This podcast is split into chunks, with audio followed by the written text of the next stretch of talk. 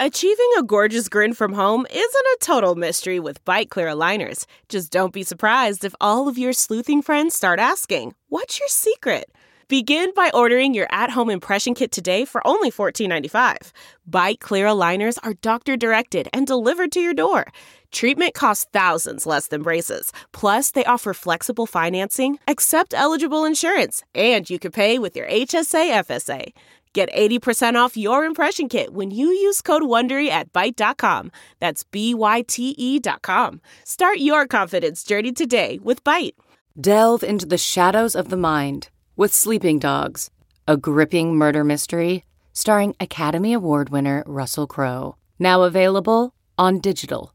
Crowe portrays an ex-homicide detective unraveling a brutal murder he can't recall. Uncovering secrets from his past, he learns a chilling truth. It's best to let sleeping dogs lie. Visit sleepingdogsmovie.com/Wondery to watch Sleeping Dogs, now on digital. That's sleepingdogsmovie.com/Wondery.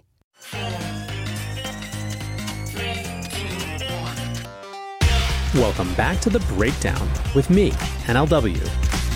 It's a daily podcast on macro, Bitcoin, and the big picture power shifts remaking our world. The Breakdown is sponsored by Nexo.io, Arculus, and FTX, and produced and distributed by Coindesk. What's going on, guys? It is Thursday, March 17th, and today we are talking about the absolute tightrope that the Federal Reserve is walking as they try to tighten monetary policy in the context of extremely hot inflation, slowing growth, and of course, serious geopolitical disruption in the form of both the war in Ukraine as well as in the context of Chinese COVID-19 lockdowns. Before we get into that, however, if you are enjoying The Breakdown, please go subscribe to it wherever you listen to podcasts. Give it 5 stars, leave a review, or if you want to get deeper into the conversation, come join us on the Breakers Discord. You can find a link in the show notes or go to bit.ly/breakdownpod. Also, a disclosure, as always, in addition to them being a sponsor of the show, I also work with FTX. Now, we are back on our macro BS again, and it was Fed Day yesterday. This Federal Open Markets Committee meeting has been highly anticipated, and if you listen to this show regularly, you have most of the background.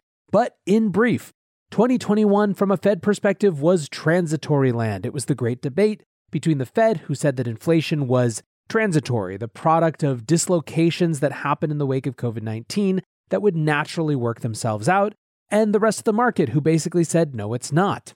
As inflation kept creeping throughout the year, the Fed finally had to concede the point, and their language and tone shifted pretty dramatically in the late fall and early winter. The language changed around the Powell renomination, which was all focused on having the tools to fight inflation. By the December FOMC meeting, the Fed was talking about anticipated rate hikes, and in early January, we discovered that quantitative tightening, balance sheet normalization, was in the offing as well. This, of course, was when markets really started to get spooked, and the broader macro context that we've been living in throughout 2022 really began. So, this March meeting that we just had yesterday was the first meeting where a rate hike was expected. What happened? Well, just like anticipated, the Fed announced a 25 basis point hike. The vote for this was 8-1, with the only dissenting member of the committee actually wanting a 50 basis point hike. This is the first rate hike since December 2018, when we were at the 2.25 to 2.5% range. Now, in addition to the 25 basis point hike, the dot plot, which is the way that the Fed shows predictions, shows that their median forecast is for 7 hikes over 2022 to an interest rate of 1.9%, and 4 more hikes in 2023 to an interest rate of 2.8%. Their summary of economic projections has inflation moderating to 4.3% by the end of this year, which is simultaneously well above the previously projected Fed rate, but also a hell of a lot better than where we're sitting right now. So, in all of this, rate hikes were expected. Remember, it was not in fact rate hikes, but the threat of quantitative tightening that got markets really spooked. Now, it's worth pausing here to understand how quantitative tightening or balance sheet reduction actually happens. The general framing of it in financial media, this show unfortunately included, sometimes posits it as a simple process of the Fed selling assets back into market, although that's actually only one stage of many. Thomas Hogan from the American Institute for Economic Research, the AIER, published a piece about the 4 stages of quantitative tightening. The first is, perhaps obvious in retrospect, the end of quantitative easing. The US has been buying assets since March 2020, since the beginning of the COVID-19 crisis. As of the beginning of March this year, 2 years later, we were still buying $20 billion a month in US treasuries and about $10 billion a month in mortgage-backed securities. The first part of any unwind of quantitative easing is a tapering of these sort of asset purchases, which has been happening in the US since November of last year.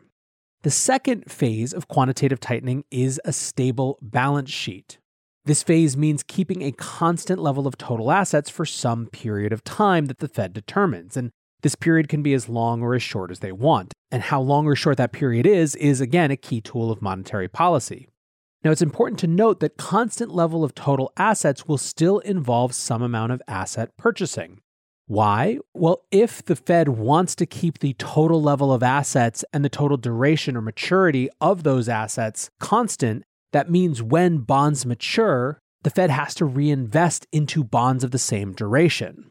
Again, this keeps the dollar amount and maturity distribution of the Fed's assets constant across this stable phase. The third stage of QT is called passive tightening, and as it sounds, this still isn't an active selling of Fed-held assets into the market. Instead, those same bonds that matured, which were rebought in the second stage, the stable balance sheet phase, are just allowed to mature without being replaced. As Hogan put it, the cash the Fed receives as proceeds from these bonds will cancel out some of the cash reserves that the Fed owes to commercial banks, reducing the assets and liabilities side of its balance sheet by equal amounts. The last time we saw this sort of passive tightening was 2018 into 2019.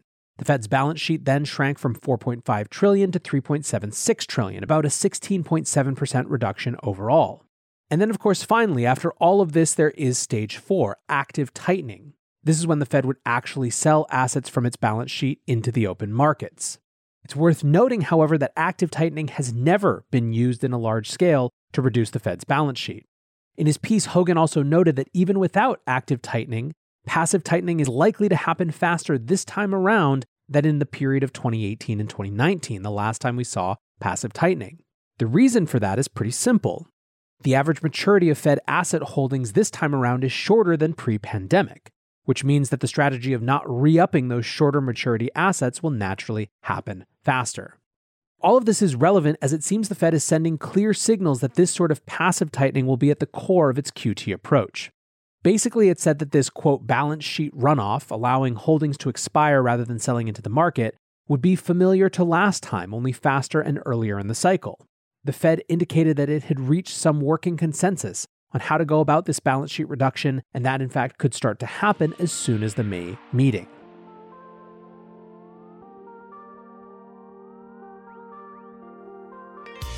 Nexo is the go-to platform for all things crypto. Invest in the hottest coins out there and start earning risk-free interest of up to 20% APR, paid out daily. Need cash ASAP but don't want to sell? Use your crypto as collateral and receive a credit line at premium rates. Open your Nexo account by March 31st and receive up to a $100 welcome bonus. Get started today at Nexo.io. That's Nexo.io. Meet Arculus, the next generation cold storage wallet. Arculus secures your crypto using 3-factor authentication, providing a simpler, safer, and smarter way to store, buy, swap, send, and receive crypto. Arculus is offline cold storage. Your private keys are encrypted on the Arculus keycard and are never online. Stay safe from hackers with no cords, no charging, no Bluetooth. Just crypto security made simple. Buy Arculus on Amazon today.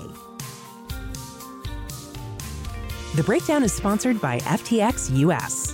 FTX US is the safe, regulated way to buy and sell Bitcoin and other digital assets with up to 85% lower fees than competitors. There are no fixed minimum fees, no ACH transaction fees, and no withdrawal fees. One of the largest exchanges in the US, FTX US is also the only leading exchange that supports both Ethereum and Solana NFTs. When you trade NFTs on FTX, you pay no gas fees. Download the FTX app today and use referral code BREAKDOWN to support the show. Let's get to some reactions, and the first of which I think is pretty clear is that there is not a lot of respect for this 25 basis point hike. Sven Heinrich, who you know as Northman Trader on Twitter, said, "A 25 basis point rate hike will mean nothing to fight inflation. 25 basis points is still running deeply negative real rates, and the market has already tightened far beyond a 25 basis point rate hike. The Fed remains far behind reality, and this is just a political exercise." Material Scientist writes, "Everyone is informed about 25 basis points and will bid feeling validated if it's in line with what they hoped for, until they realize that we're hiking into a recession and we're not just not printing money anymore, but we're also about to unprint money soon. 25 basis points versus 50 basis points is immaterial if you consider that CPI is at 8 to 10%. The upcoming rate hike doesn't even put a dent in real rates. Guys, even JPOW sold at the top late last year in anticipation of all of this." Brian Ciappata, the team leader at Bloomberg Wealth, writes, "Pretty amazing to read commentary around today's 25 basis point Fed hike. The Fed has now waged a war on inflation. There is a whatever it takes kind of mentality. Is that what a 0.25% or 0.5% Fed funds rate is at this level of inflation?" Now, what about the reactions to the tightening signals? Mohamed El-Irian said, "As expected, the Fed opted for a dovish tightening, indeed more dovish than many expected. With inflation being such a challenge, it is no longer a sure thing that markets will see this as a good thing." However, Danielle DiMartino Booth writes, "Markets loving Powell wimpy on balance sheet. He's disclaiming his disclaimers." Some discussed the global implications to liquidity. Brent Johnson of Dollar Milkshake Theme quoted Diane Swonk, who said, "The Fed doesn't understand that every time they raise rates, they force other countries to do the same to defend their currencies," adding, "At least a few people get it." Macro analyst The Immigrant84 writes, "This is how you get a global liquidity squeeze. Powell forces everyone to tighten in order to protect their own currencies, and just like that, liquidity evaporates." A lot of the discussion was around the Fed's predictions and prognostications. Some pointed out that their predictions were the literal definition of stagflation, increasing inflation and slowing growth. AFP News writes, "Update. Members of the Federal Reserve's Policy Setting Committee also raised their U.S. inflation forecast for the year to 4.2% from 2.6% previously, and slashed the growth estimate to 2.8% from 4.0%. Lots of discussion as well about recessions and things left unsaid. Alex Kruger writes, "Powell trying to answer how higher rates cool the economy by increasing unemployment without actually having to say it." And when it comes to recession discussion, the sentiment that kept coming up from Powell and the Fed was, "The economy can handle this tighter monetary policy." Alessio Urban pointed out, quote, "The Fed has never predicted a recession. In 2008, everything was fine." However, the Bitcoin Sheikh replied with what I think is kind of a common sense point. "Yeah, I mean, do people really expect the Fed to ever say recession is on the horizon? It's like a coach saying, yeah, we anticipate a losing record next year." Still, going back to Northman Trader Sven again, "Powell, the risk of a recession into next year is not elevated. Nobody believes you." And this actually gets to an interesting market dynamic with all of this, which is stocks versus bonds. Lisa Abramowitz at Bloomberg writes, "Stocks, after briefly flirting with losses, are now steadily rallying post-Fed decision. There will be plenty of questions about whether bonds and stocks are speaking past each other right now, or whether they're sending a coherent message." Now, on the bonds front, we turn to a Bloomberg headline to get an idea of what that market is saying. "Bond traders stunned by a hawkish Fed are sounding growth alarms." PPG Macro writes, "Yield curve implosion. Bond yields say Powell is wrong. The curve says recession." Then, of course, there is this other larger point, which I think is supremely important to keep in mind anytime we are discussing the Fed or monetary policy shifts. Tracy Schuchart writes, "Is anyone going to ask any hard questions? How does the Fed expect to quell inflation with real supply-demand issues across broader commodities markets? Also, what impact does China have given that they have shut down major manufacturing hubs and ports and disrupted supply chains again?" These are some of the right questions, but to me they aren't exactly a condemnation of Powell and the Fed so much as a question about how much power the institution really has at all. It is perhaps, in fact, us expecting all the answers to come from this group of 9 people that is the problem. Speaking of China, there is a lot of intrigue going on there, as just as the Fed tightens here in the US, the government seems to be easing in China. From Bloomberg again, Xi spurs frantic stock buying with lifeline for China markets. After a brutal 12 months for Chinese equities, Wednesday's session was looking like a tepid bounce off multi-year lows until the headlines started rolling from Beijing. Then greed quickly replaced the panic selling of the past few days. In a brief statement carried by state media, China's top financial policy body vowed to ensure stability in capital markets, support overseas stock listings, resolve risks around property developers, and complete the crackdown on big tech, quote, as soon as possible. While the pledges from President Xi Jinping's government offered little clarity over what authorities may do to achieve their goals, it was the first time China publicly addressed investors' top concerns in one coordinated scoop. The move underscored Xi's focus on ensuring economic and financial stability before a Communist Party Congress at which he's expected to secure at least another 5 years in power.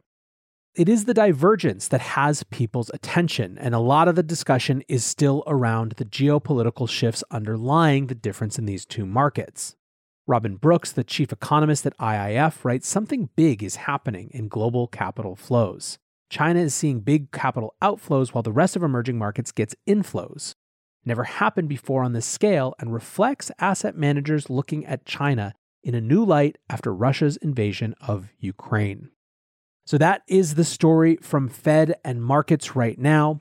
But there is so much more going on. There's more in crypto, where Bored Apes just launched their own ape coin. There is more in geopolitics, where the president of Ukraine is directly lobbying Congress for some sort of intervention or lifeline. There is, in short, a lot more to discuss the rest of this week. So for now, I will say thanks again to my sponsors, Nexo.io, Arculus, and FTX for supporting the show. And thanks to you guys for listening. Until tomorrow, be safe and take care of each other. Peace. Hey, Breakdown listeners, come join Coindesk's Consensus 2022, the festival for the decentralized world, this June 9th through the 12th in Austin, Texas. This is the only festival showcasing and celebrating all sides of blockchain, crypto ecosystems, Web3, and the metaverse, and is designed for crypto newbies, investors, entrepreneurs, developers, and creators. Don't miss speakers like Kathy Wood, SBF, CZ, Punk6529, and Joe Lubin, to name just a few. Use code BREAKDOWN to get 15% off your pass at Coindesk.com/Consensus2022.